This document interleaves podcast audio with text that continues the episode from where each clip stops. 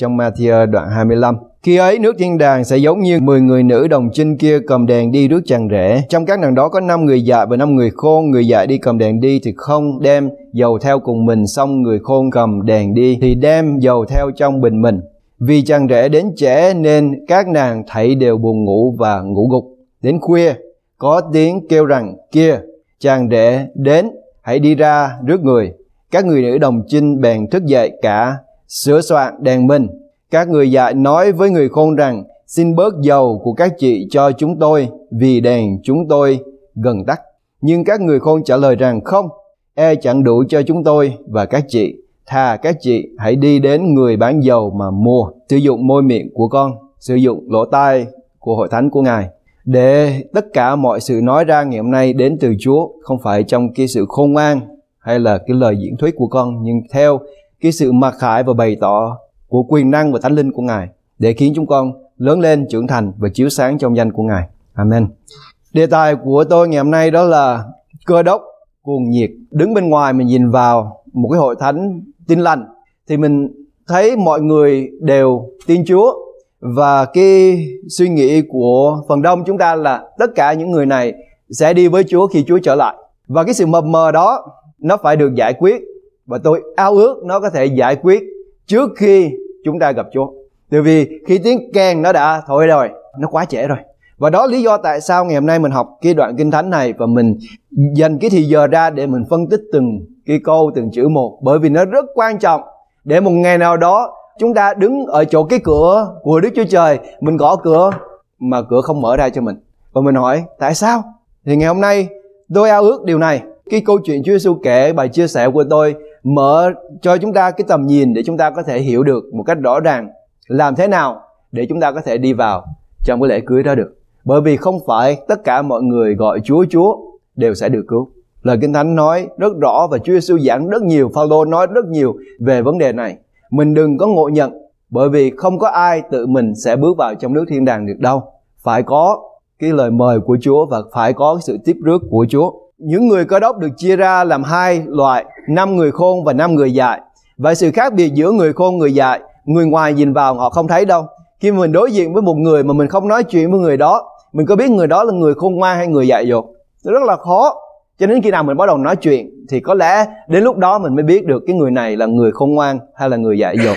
Nó dễ lắm quý bà anh chị em. Người dại nói nhiều lắm, người khôn ít nói. Vậy thì tôi đứng đây ngày hôm nay có lẽ là một người dại. Bởi vì cái lý do này mình không biết được và nó khó để mình biết khi mình nhìn vào trong hội thánh của Chúa. Thì mình mới đặt câu hỏi là, như vậy thì tôi là người khôn hay là người dạy ngay cả điều tôi vừa mới nói ra, nó cũng rất là khó để chúng ta kết luận. Mười người nữ đồng trinh này, họ đã tách rời, họ ra khỏi thế gian này, họ đi đến vào trong nhà của cô dâu, chờ đợi đèn của mình có thắp sẵn để chờ đợi cái ngày mà chàng rể đến để đem, để rước cái cô dâu này đi đến gặp chàng rể. Đó là cái hình ảnh của hội thánh của chúa là nàng dâu, chúng ta là những người đang ở trong hội thánh của Chúa, để tiếng kèn cuối cùng thổi lên, chúng ta đem cô dâu đi đến để mà trao cho chàng rể. Đây là công tác của chúng ta, nhưng tất cả mọi người ở trong hội thánh ngày hôm nay đều soi đèn. Tôi không nói đến những người không thắp đèn. Những người này chắc chắn sẽ không được cứu. Tôi không nói với những người không có ở trong hội thánh của Chúa, những người này chắc chắn không được cứu. Mình rõ điều này. Nếu chúng ta không ở trong hội thánh của Chúa mình sẽ không được cứu. Nếu chúng ta ở trong hội thánh của Chúa mà đèn của chúng ta không đắp lên, thì chúng ta cũng không được cứu. Đèn là gì? Đèn là sự vinh hiển của Chúa Giêsu.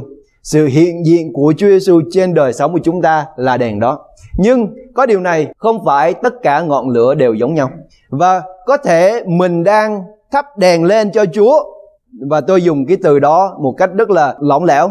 Mình thắp đèn lên, mình nghĩ mình đang chiếu ra cho Chúa nhưng chưa chắc cái đèn mình đang thắp lên là đèn của Đức Chúa Giêsu. Có hai người con của thầy tế lễ Aaron, một người tên là Nadab, người kia tên là Abihu. Hai người đi vào trong đền thờ của Chúa, thắp đèn lên trong đền thờ của Chúa và hai người đó lập tức bị chết ở trong đền thờ của Chúa. Ở trong hội thánh của Chúa cũng có người chết cũng có những người thầy tế lễ chết ở trong nhà của Chúa chứ không phải không. Cái bổn phận của chúng ta là gì? Thân thể của chúng ta là đền thờ của Đức Chúa Trời. Vậy nếu cái đền thờ của Đức Chúa Trời thì điều gì nó phải luôn luôn xảy ra ở trong đền thờ này? Đèn phải thắp sáng. Đây là bổn phận. Vậy nếu đèn không thắp sáng ở trong đền thờ, ở trong lòng của chúng ta thì chúng ta không phải là đền thờ của Đức Chúa Trời. Nhưng đèn có thắp sáng đó nhưng cũng có lẽ đèn đó không phải là đèn của Đức Chúa Trời. Nadab và Abihu thay vì lấy cái lửa đó ở cái đền thờ hiến sinh, họ không lấy, họ lấy cái lửa đó ở chỗ nào khác. Chúng ta theo dõi với tôi. Lê Vi Ký đoạn số 10 câu số 1 Hai con trai của Aaron, Nadab và Abihu Mỗi người đều cầm lưu hương mình Họ có cái phong thức Họ có lưu hương Họ đúng theo cái kiểu mẫu Có nghĩa là họ nhìn giống như người thầy tế lễ Để lửa vào Họ có lửa Họ bỏ vào trong lưu hương đó Bỏ hương lên và dâng một thứ lửa lạ Trước mặt Đức giê va Họ dâng một thứ lửa lạ trước mặt Đức giê va Ấy là điều Ngài không phán dặn họ. Một ngọn lửa từ trước mặt Đức Giê-hô-va lòe ra nuốt tiêu họ và họ chết trước mặt Đức Giê-hô-va. Không phải mỗi người nào người nào mà có cái hình hài, có cái phong thức, có cái phong cách, có cái kiểu mẫu ở trong nhà của Đức Giê-hô-va có đèn, có lửa sẽ được cứu và họ chết ngay ở trong cái đền thờ của Đức Giê-hô-va. Như vậy thì câu hỏi mà tôi hỏi hội thánh ngày hôm nay đó là câu hỏi thứ nhất là chúng ta có đang ở trong hội thánh của Chúa hay không? Cái thứ hai, nếu mình ở trong hội thánh của Chúa, mình có đang thắp sáng cho Chúa hay không? Và cái điều thứ ba, cái lửa mà đang thắp lên, cái ngọn đèn đang thắp lên ở trong đời sống của mình đó là lửa lạ hay là cái lửa đến từ cái bàn mà chính Chúa Giêsu Christ đã bị hy sinh ở trên cái đền thờ đó đổ huyết ra. Và cái ngọn lửa của sự hy sinh của Chúa là cái ngọn lửa đang thắp sáng trên đời sống của chúng ta. Như vậy thì cái câu mà Chúa Giêsu nói, nhiều kẻ được gọi, nhưng ít kẻ được chọn. Mình thấy qua những cái sự thanh lọc của lời của Đức Chúa Trời, những người nào là những người mà có lửa trên cái bàn thờ của Chúa Giêsu Christ, sự hy sinh của Chúa Giêsu Christ. Ngày hôm nay chúng ta biết rằng có rất là nhiều người gọi và cho mình và trong cái sự thật lòng của họ, nói họ là người tin Chúa nhưng Đức Chúa Trời biết người nào thuộc về Ngài và người nào không thuộc về Chúa. Điều mà Chúa muốn bày tỏ cho chúng ta là gì? Mình có biết mình thuộc về Chúa hay không? Đây là mục đích của Đức Chúa Trời. Muốn bày tỏ chúng ta sớm hơn là một. Chúa muốn chúng ta biết trước để chúng ta quay trở lại ăn năn và nhận được sự cứu rỗi hơn là khi chúng ta nhận thức ra rồi, nó quá trễ, giống như câu chuyện này, và chúng ta gõ cửa, thì cửa không mở ra, ta chưa hề biết các ngươi.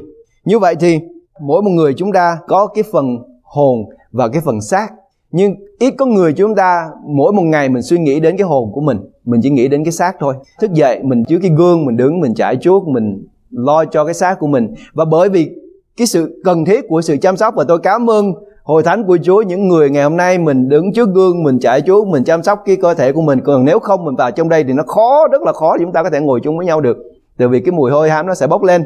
Bởi vậy cho nên cái sự chăm sóc của cơ thể của chúng ta nó cần thiết. Nhưng nhiều khi nó là điều duy nhất mà chúng ta chăm sóc. Những cái điều quan trọng hơn để chúng ta chăm sóc, đó là cái linh hồn của chúng ta.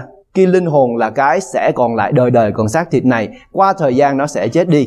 Chúng ta phải chăm sóc nó, mình phải cho nó ăn, nhưng nó không thể nào là chủ của chúng ta được mình phải là chủ của thân thể của chúng ta như vậy thì cái câu hỏi của tôi đặt ra ngày hôm nay đó là làm thế nào để mình vừa sống ở trong xác thịt này và mình vừa sống cho Chúa. Mình vừa sống ở trong xác thịt này, mình vừa hầu việc Đức Chúa Trời. Sao mình vừa sống ở trong xác thịt này và nó không đô hộ chúng ta? Làm sao mình vừa sống ở trong xác thịt này nhưng mà mình không tin cậy và trông cậy vào trong cái khả năng của xác thịt của chúng ta? Thứ nhất, chúng ta coi những cái cá tính của một con người có cái tâm tình cuồng nhiệt cho Đức Giê-hô-va. Những con người này là những con người như thế nào? Ở bên ngoài họ có thể nhìn rất giống những người không có biết Chúa lại hết mình đừng có nhìn bề ngoài, hãy nhìn bề trong. Và đây, những cái cá tính của những con người có cái tâm tình cuồng nhiệt. Ở trong lòng của họ, họ trông đợi, họ cuồng cuộn lên, họ trông đợi cái sự đến của chàng rể và họ nóng cháy ở trong cái sự trông đợi này. Mặc dù mình sẽ đọc, mình sẽ thấy cái xác thịt này nó rất là yếu. Thứ nhất, họ cần phải có cái bình để mà đựng dầu. Câu số 4. Xong, người khôn thì cầm đèn đi, cũng giống như người dại, không khác gì hết. Điều gì phân biệt người khôn với người dại? Người khôn đi đem dầu theo trong bình mình như vậy thì hai người người dạy và người khôn ai cũng có đèn hết họ chiếu sáng nếu như mình nói cái đèn là gì cái đèn có thể là cái khẩu hiệu mình mở miệng ra mình nói Chúa Chúa. Cái đèn có thể là kinh thánh mình cặp theo mình mang đi vào trong hội thánh của Chúa. Cái đèn là cái sĩ diện hoặc là cái cách mà mình cư xử với những người xung quanh. Cái đèn là cái ngôn ngữ mình sử dụng để mình nói chuyện với những người khác. Cái đèn có thể là cái sự cầu nguyện chúng ta, sự đặt tay của chúng ta lên những người xung quanh. Cái đèn có thể là cái cách mà chúng ta không văn tục và cái lời nói, cái tiếng nói, cái sự ân hậu của chúng ta nó phản ảnh những cái cá tính của người cơ đốc. Đó là cái đèn đó có thể chúng ta vào trong hội thánh mà mình không phân biệt được mình là cái người khôn ngoan hay là mình là người ngu dại. Nhưng cái điều mà phân biệt, mà mình có thể mình nghĩ rằng cái điều này nó không quan trọng, đó là cái người khôn, họ luôn luôn họ cầm theo cái bình dầu. Có thể những người ngoài họ nhìn vào nói cái người này cuồng tính, có đèn rồi mang thêm dầu làm gì, nó cháy rồi đó kỳ tới trở lại thì châm thêm thôi nhưng mà cái người khôn ngoan là cái người không biết lúc nào Chúa đến, luôn luôn chuẩn bị đây là người khôn ngoan. Nó khác với người mà nghĩ rằng khi nào Chúa đến, lúc đó mình tính. Đó là cái người dài cái người khôn ngoan cầm thêm cái bình theo. Mình có thể nói là cái người khôn ngoan, họ có bình, họ có tiền, họ giàu có, họ có giàu. Nhưng không phải có một câu chuyện trong kinh thánh có một người đàn bà đến với lại ông tiên tri Elise và nói với tiên tri Elise như thế này là chồng tôi mới chết, ông để lại một cái món nợ rất lớn. Bây giờ chúng tôi không có tiền để trả. Thì ông Elise nói với người đàn bà này như thế nào? Hãy đi về nhà và mượn bao nhiêu cái bình mà ngươi có thể mượn được. Người đàn bà đi ra mượn hết và trở lại với ông Elise và nói, tôi đã mượn hết rồi, không còn bình để mượn nữa. Thì ông Elise nói như thế nào? Bây giờ đem cái bình đó đi bán, bà trở về, bà nhìn vào trong cái bình đó thì bà thấy nó đầy dầu. Như vậy thì cái bình không phải của bà, dầu cũng không phải của bà đó. Chỉ có một điều là bà tìm đến cái người tiên tri xin giúp cho tôi. Thì nói với bà, cái cách nào để bà có dầu thì người đàn bà này có thể vượt qua cái nan đề mà bà đang đương đầu. Vậy chúng ta cũng vậy, không phải là mình giàu có hơn những người không mang bình theo. Chỉ có điều mình hạ mình xuống, mình đi mượn cái bình và đi chúa trời đổ dầu xuống vào trong mình và mình có dầu thôi đó là sự khác biệt giữa người khôn và người dại chứ không phải giữa người có tiền hoặc là người không tiền. Không có. Sự ban cho của dầu đó là phép lạ của Chúa trên đời sống của chúng ta. Mình không có sản xuất ra dầu được đâu. Cái bình cũng phải là của mình. Bình là Chúa ban cho chúng ta. Mình có thể mượn. Nhưng mình biết cái bình này, một ngày nào đó mình cũng phải trả lại cho cái lòng đất. Xác thịt sẽ trở về với các bụi, còn linh hồn trở về với Đức Chúa Trời. Vậy đừng có coi trọng, nhưng mình cần phải mang theo mình không thể xuất ra, có nhiều người nghĩ rằng họ có thể xuất ra khỏi cái thân thể này qua cái sự thiền của họ, nhưng mà cái điều đó nó không đúng. Mình không thể nào thoát ra khỏi cái thân thể hay chết này được mà dù mình biết nó hay chết. Cho nên mình cần phải đem nó theo, nhưng nó cần phải phục ở dưới cái quyền quản lý của mình, chứ mình không thể nào để cho nó. Có nhiều người lấy bình dầu xong rồi sao? Trở thành phu tù cho những cái bình dầu đó. Bởi vì bây giờ nó là kia cứu cánh, nó trở thành cái nguồn lợi. Giống như là Chúa cho mình một cái công việc làm mới mình bỏ Chúa. Rồi cuối cùng mình còn cái gì? Bình là gì trên đời sống của chúng ta? Bình là cái tâm trí của chúng ta. Mình phải đựng lời của Chúa ở trong cái tâm trí của chúng ta. Bình là gì? Bình là tấm lòng của chúng ta để cho cái sự cầu nguyện của chúng ta, để cho thánh linh thánh hóa lòng của chúng ta, để cái sự dạy dỗ của Chúa nó đi từ cái đầu của chúng ta, nó vào trong tấm lòng của chúng ta. Và bình là gì? Bình là cái sự hạ mình của chúng ta. Khi chúng ta mặc vào cái bình đất đó, mình mặc vào cái sự hạ mình. Bởi vì sao? Phước hạnh của Chúa đến, con người của chúng ta nó sẽ nổi lên. Cái sự kiêu ngạo nó sẽ, ôi, Chúa dùng tôi. Chúa lành cho người này, Chúa lành cho người kia. Cầu nguyện cho người này được, cầu nguyện cho người kia được. Cái tự nhiên cái cái lòng của con người của chúng ta, sự kiêu ngạo nó lên và mình phải mặc lấy cho mình cái bình của sự hạ mình để mình biết rằng tôi ra từ bụi đất và bụi đất tôi sẽ trở về. Đức Chúa Trời ban cho, Đức Chúa Trời lấy đi. Tôi sanh ra khỏi lòng mẹ tôi, trần truồng và tôi trở về với Chúa trần truồng và đây là cái bình mà chúng ta cần phải đựng cái dầu đó bởi vì tất cả đến từ nơi Chúa và Chúa có thể lấy đi hết tất cả mọi sự. Cái sự sức dầu của Chúa, sự đổ đầy dầu của Chúa trên đời sống của chúng ta là thánh linh ở trong lòng của chúng ta để làm cho lửa của Chúa được xuất phát lửa thật cái ngọn đèn thật của Đức Chúa Giêsu đốt cháy ở trong lòng của chúng ta phản chiếu lại những cái cá tính của Đức Chúa Trời qua cái cách sống của chúng ta. Mình phải phản ảnh cái cá tính của Chúa. Còn nếu không, cái lửa mà mình đang đốt nó chỉ đốt cháy người khác thôi chứ nó không có đem lại cái sự vinh hiển cho Đức Chúa Trời. Cái lửa của chúng ta phải đem lại cái sự vinh hiển cho Chúa. Như vậy thì người cơ đốc cuồng nhiệt là người phải làm cho cái xác thịt này nó được thánh hóa để nó có thể đựng được dầu. Tại vì không ai bỏ rượu mới vào trong cái bình cũ hết. Những người nào ở trong Chúa là một tạo vật mới, được dựng nên mới, những sự cũ qua đi, mọi sự trở nên mới bởi để làm chi để chúng ta có thể chứa đựng được cái dầu mới của Đức giê va Tại vì Chúa không thể nào đổ cái dầu mới vào trong cái bình cũ này, bởi vì cái bình cũ này nó sẽ vỡ ra. Như vậy thì chúng ta cần phải có sự đổi mới. Và khi chúng ta có sự đổi mới rồi, chúng ta cần phải thánh hóa để cho cái bình này có khả năng để chứa được dầu của Đức giê va Cái vấn đề là cái xác thịt của chúng ta đã bị bán cho tội lỗi rồi.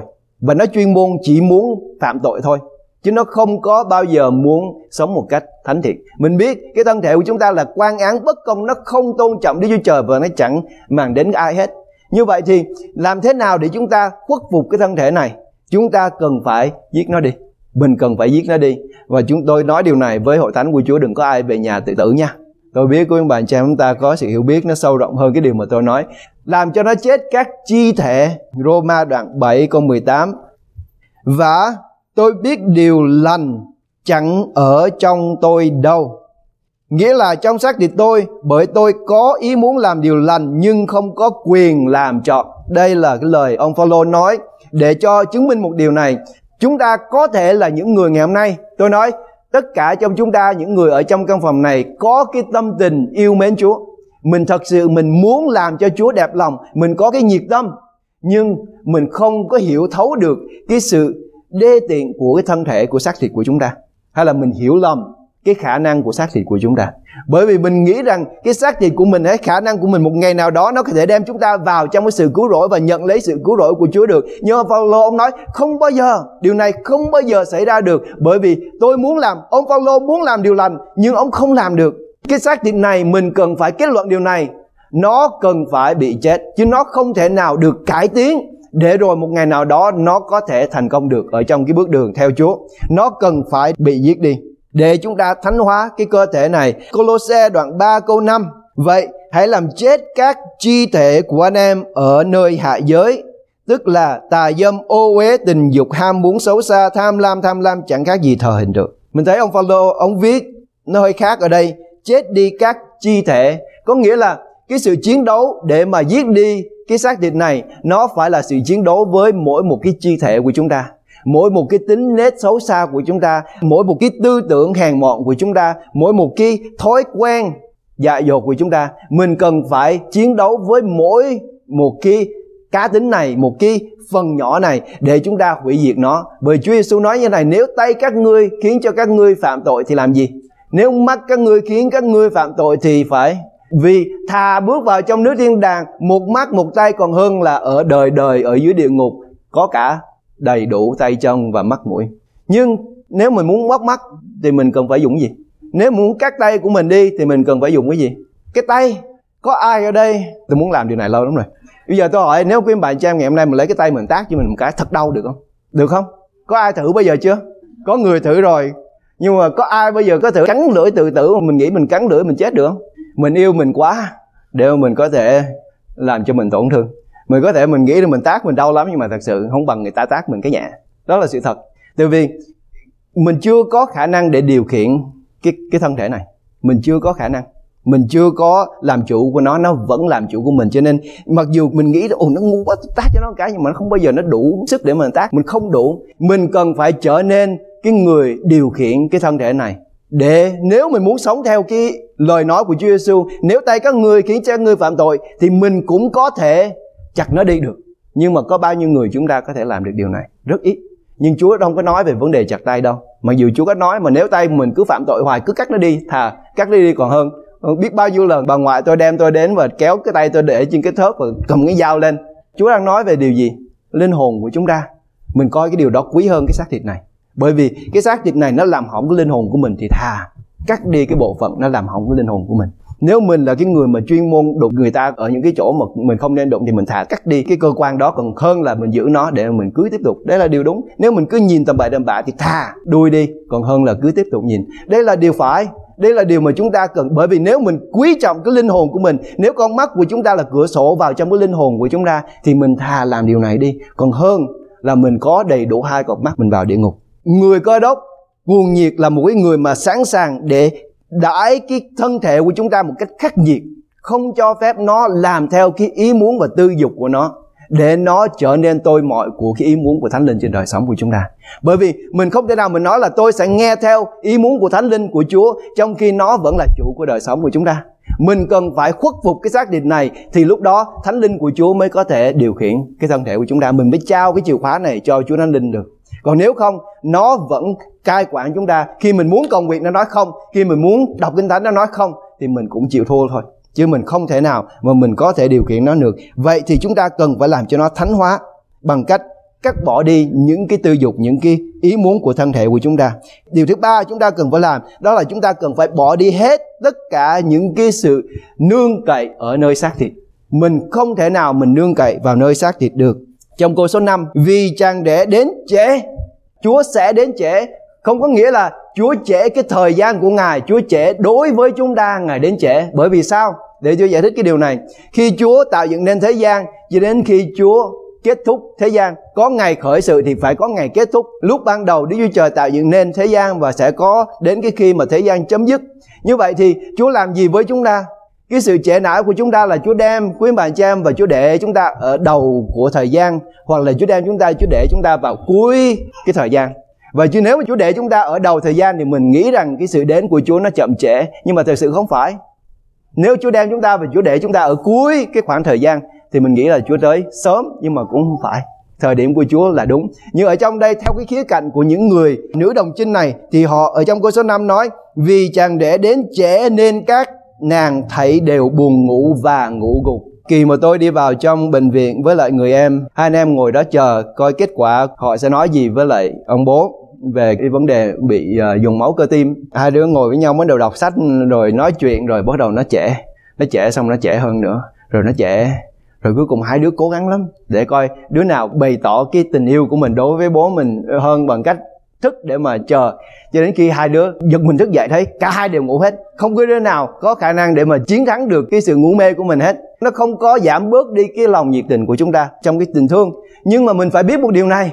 Cái xác thịt của mình, nó yếu lắm. Nếu mình không chấp nhận được cái sự yếu đuối của xác thịt này, thì mình sẽ rất là đau buồn bởi vì mình nghĩ mình đã thất bại. Nhưng thật sự mình đã thất bại rồi mình đã thất bại rồi, chứ không phải là mình sẽ thất bại. Và nếu mình cứ tiếp tục mình trông cậy vào trong cái khả năng của xác định này, thì mình sẽ bước vào trong một cái sự thất bại rất là lớn lao ở trong tương lai. Mình phải chấp nhận rằng cái xác định này nó sẽ ngủ. Cái xác định này nó không thể nào có khả năng để mà kiên trì cho đến cuối cùng. Bởi vì sao? Đức chúa trời sẽ đến trễ hơn chúng ta nghĩ.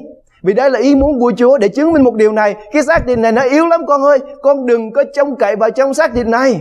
Đừng có bao giờ đặt cái hy vọng, khả năng ở trong xác thịt này, Bởi vì nó sẽ ngủ. Vì chẳng để đến trễ chẳng để sẽ đến trễ theo cái thời điểm của chúng ta. Để làm cho cái xác thịt này nó phải ngủ đi. Chúa Giêsu đem môn đồ của Chúa đi đến Gethsemane. Chỉ có một phần tư thôi, có ba người trong 12 người, Chúa đem đi với họ. Rất là ít người được gọi. Để đi và Chúa đem những người đi đây, họ cảm thấy rất là sung sướng được đi với Chúa, được biệt riêng ra, đem đi vào trong cái nơi mà Đức Chúa Trời bày tỏ cái mối tương giao giữa Đức Chúa Cha với Đức Chúa Con ở trong cái cảnh vườn đó, ở trong cái đêm đó, trong cái tình thân mật đó, họ làm gì? Họ ngủ. Họ ngủ không phải một lần, Họ ngủ hai lần. Và khi Chúa Giêsu ra nói, các ngươi có thể ngủ bây giờ được sao? Hãy thức canh để cầu nguyện để ngươi không lao vào trong sự cám dỗ. Xong họ làm gì? Họ ngủ tiếp. Xong rồi Chúa đi ra và Chúa nói Bây giờ các ngươi có thể ngủ được tiếp tục hay sao? Xong rồi họ làm gì nữa? Họ ngủ tiếp. Cái xác thịt này tâm thần thì muốn lắm.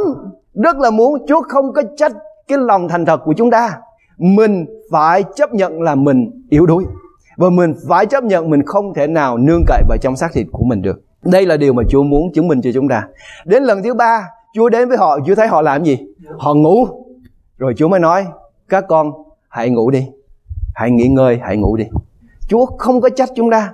Chúa có thể Chúa khích lệ chúng ta để chúng ta thức canh để cầu nguyện. Nhưng Chúa biết và Chúa muốn chúng ta biết điều này. Mình sẽ ngủ. Mình sẽ thất bại cái xác thịt này nó sẽ ngủ, nó không thể nào nó dứt được đâu. Bởi vì sao? Nếu chúa muốn cho mình thấy cái điều đó, thì mình sẽ thấy cái sự yếu đuối của xác thịt của chúng ta. Mình không thoát khỏi đâu. Không có người nào có thể thoát khỏi, nhìn thấy cái sự yếu đuối của chúng ta. Tâm thần thì muốn lắm, nhưng xác thịt thì yếu đuối. Nếu ai từ chối ngài, nhưng tôi tôi không bao giờ từ chối chúa. Để ông công bố điều đó rồi cuối cùng, gà chưa gáy, ông đã chối chúa ba lần để làm gì? Không phải để nhục mạ ông phi nhưng để chứng minh một điều này. Nếu không có thần linh của chúa, thì chúng ta, tất cả chúng ta, ngay cả môn đồ trưởng của chúa cũng sẽ thất bại. Chúng ta sẽ thất bại. Không có ai sẽ thành công ở trong xác thịt của chúng ta hết. Vậy nên đừng có đặt cái sự trông cậy của chúng ta vào trong xác thịt này. Đừng bao giờ đặt cái sự trông cậy bởi vì chúa sẽ đến trễ. Cái vấn đề của chúng ta là gì? Là mình coi thường cái sự bại hoại của thân thể của chúng ta. Mình không nghĩ nó tệ đến mức độ đó đâu nhưng mà thật sự Chúa nói, nó tệ lắm con ơi. Nó rất là tệ. Nó rất là tệ. Chỉ có điều mà con không có công nhận, con phủ nhận cái điều đó thôi. Nhưng thân thể xác thịt này nó yếu đuối lắm con ơi. Như vậy thì chúng ta phải làm cho cái thân thể này, chúng ta phải công nhận và nhận thấy được cái sự yếu đuối của thân thể này và nắm lấy nó, điều khiển nó, bắt nó phục ở dưới cái quyền quản lý của Chúa Thánh Linh. Trước khi Chúa nói môn đồ của Chúa, hãy đi. Chúa nói, hãy chờ hãy chờ. Điều gì? Thánh Linh đến trên các ngươi và ban cho các ngươi quyền phép để làm chứng về ta. Hãy chờ, đừng có trông cậy vào trong cái khả năng của xác thịt của chúng ta. Hãy chờ cho đến chừng nào thánh linh đến. Như vậy thì thánh linh là cái dầu đó, họ ở trong vườn Gethsemane. Gethsemane có nghĩa là gì? Chúng ta có biết không? Gethsemane dịch là ép dầu ép dầu.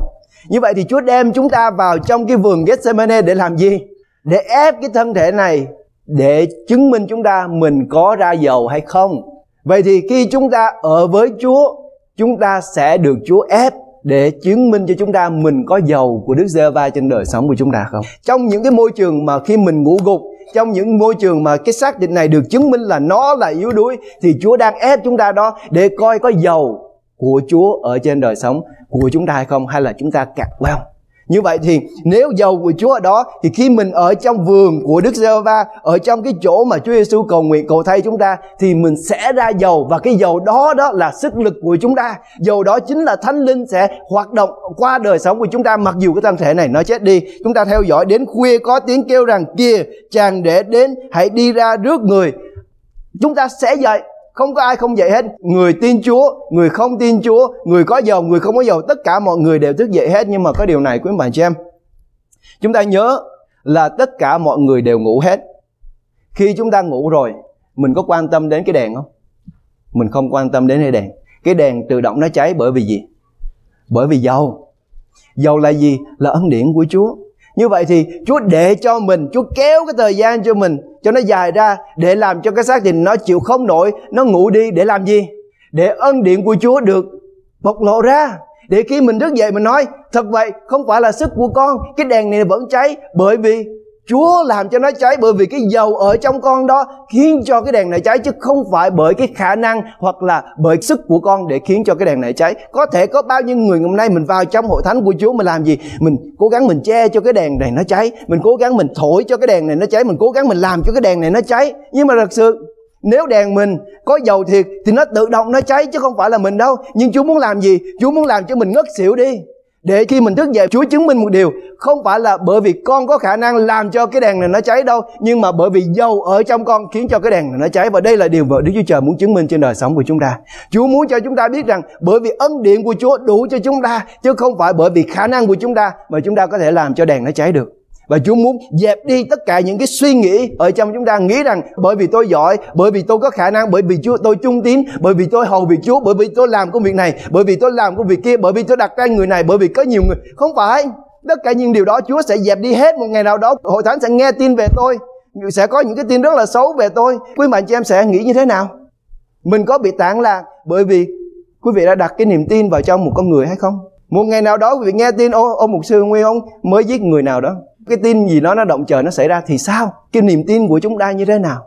Nếu mà chúa cho phép điều này nó xảy ra trên đời sống của tôi và chúa khiến tôi trở nên một con người giống như vậy, và chúa có thể làm điều đó, và tôi không trách chúa nếu mà chúa làm điều đó, chúa sẽ làm điều đó. Như vậy thì cái đức tin của tôi ở đâu? Nếu mà tôi trở lại ở trong sự yêu mến chúa thì đó là dầu của đức giê va chứ không phải là khả năng của tôi. Có ai ở trong chúng ta, mình nghĩ rằng bởi khả năng của chúng ta và mình có thể đốt cháy trong cậy nơi Chúa tôi thấy ở Việt Nam họ thích cái câu, những người nào trung tín cho đến cuối cùng. Chả có ai trung tín đến cuối cùng được hết, ai cũng ngủ hết, ai cũng ngủ hết.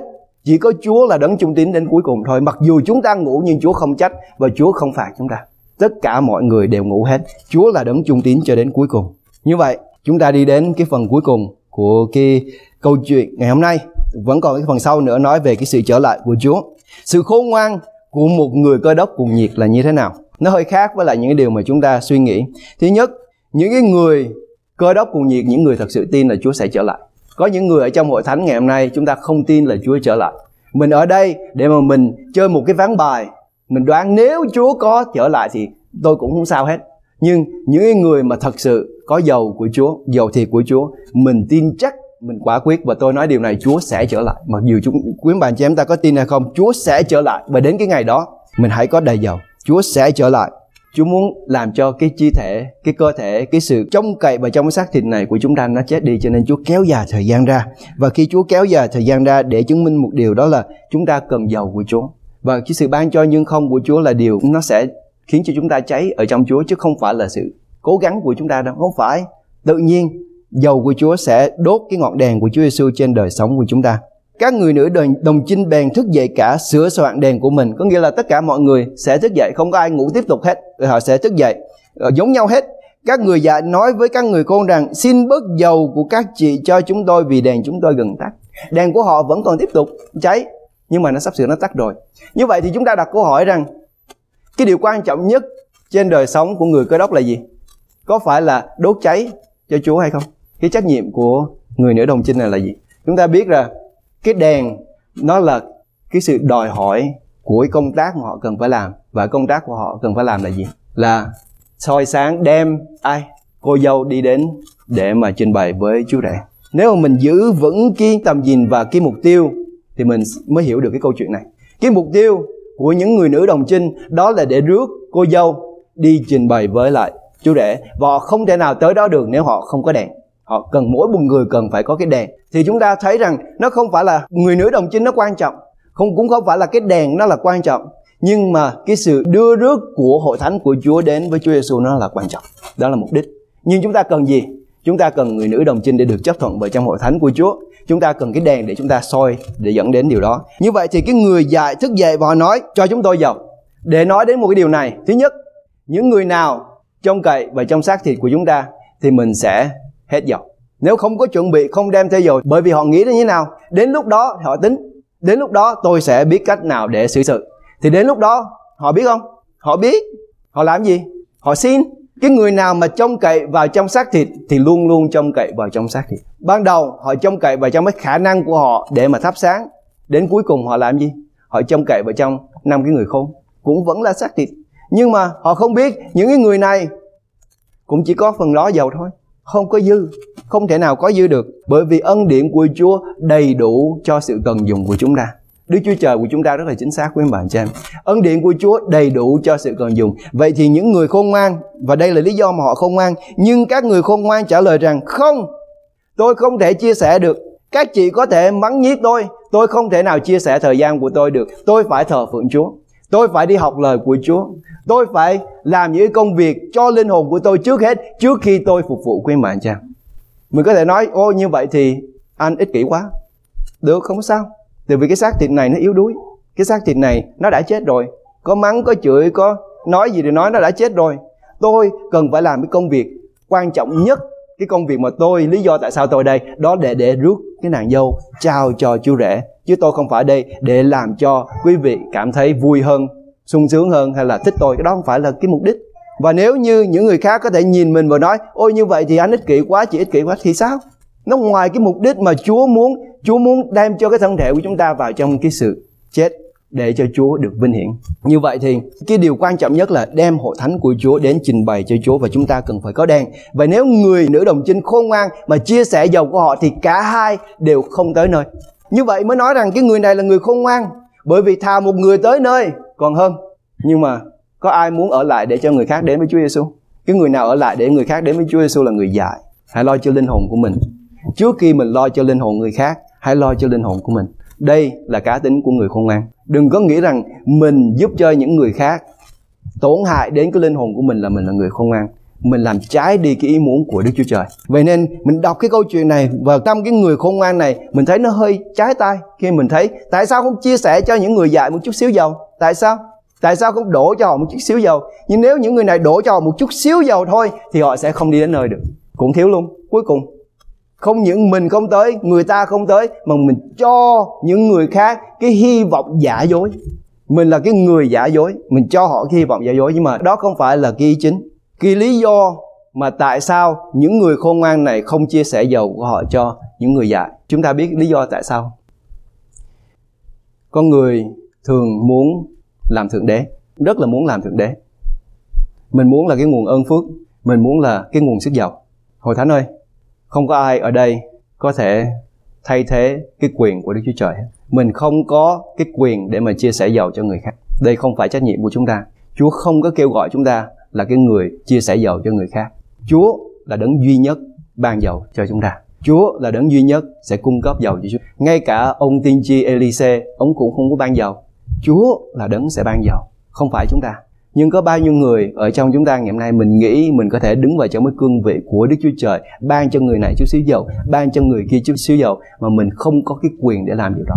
Mình hoàn toàn mình không có quyền làm. Chúa ban cho chúng ta dầu đủ cho cái linh hồn của chúng ta, chỉ vậy thôi. Và Chúa là đấng ban cho chúng ta, như vậy thì chúng ta là ai mà ban cho dầu người khác? Họ phải đi đến với Chúa, cái trách nhiệm chúng ta là gì? Đi đến với Chúa, đi đến với người bán, đi đến cái nguồn của cái dầu này. Chứ tôi không có phải cái người buôn bán dầu.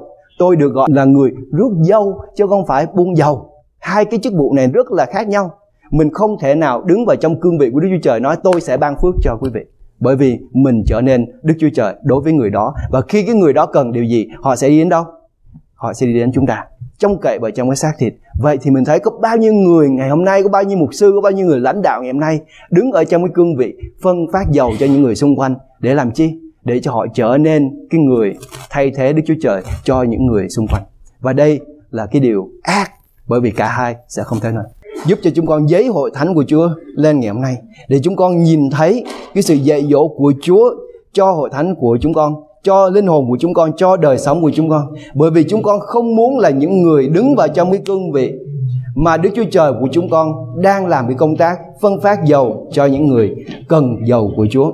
Trời giúp cho chúng con khi tiếng kèn chưa thổi lên, khi vẫn còn thời gian để chúng con chỉ cho họ đi đến cái nơi mà họ có thể mua không tốn tiền và lấy không tốn sức. Để cho chúng con là những người chỉ cho những người xung quanh họ đến với Chúa. Thay vì với cái khả năng của chúng con chúng con làm cái sự mờ quáng và cái sự giả dối cho những người khác, họ trông cậy vào trong chúng con. Nhưng lại Chúa xin Ngài giúp cho chúng con. Chỉ họ đến với Chúa. Chỉ họ đến với Ngài chơi để cho họ đi đến với Chúa, quỳ xuống trước mặt Chúa và kêu cầu Chúa. Và Ngài là Đức Chúa Trời sẽ ban ơn nhiều hơn điều mà chúng con xin. Chúa sẽ ban cho những người nào xin Ngài. Huống chi, ngày hôm nay chơi, chúng con là con cái của Chúa.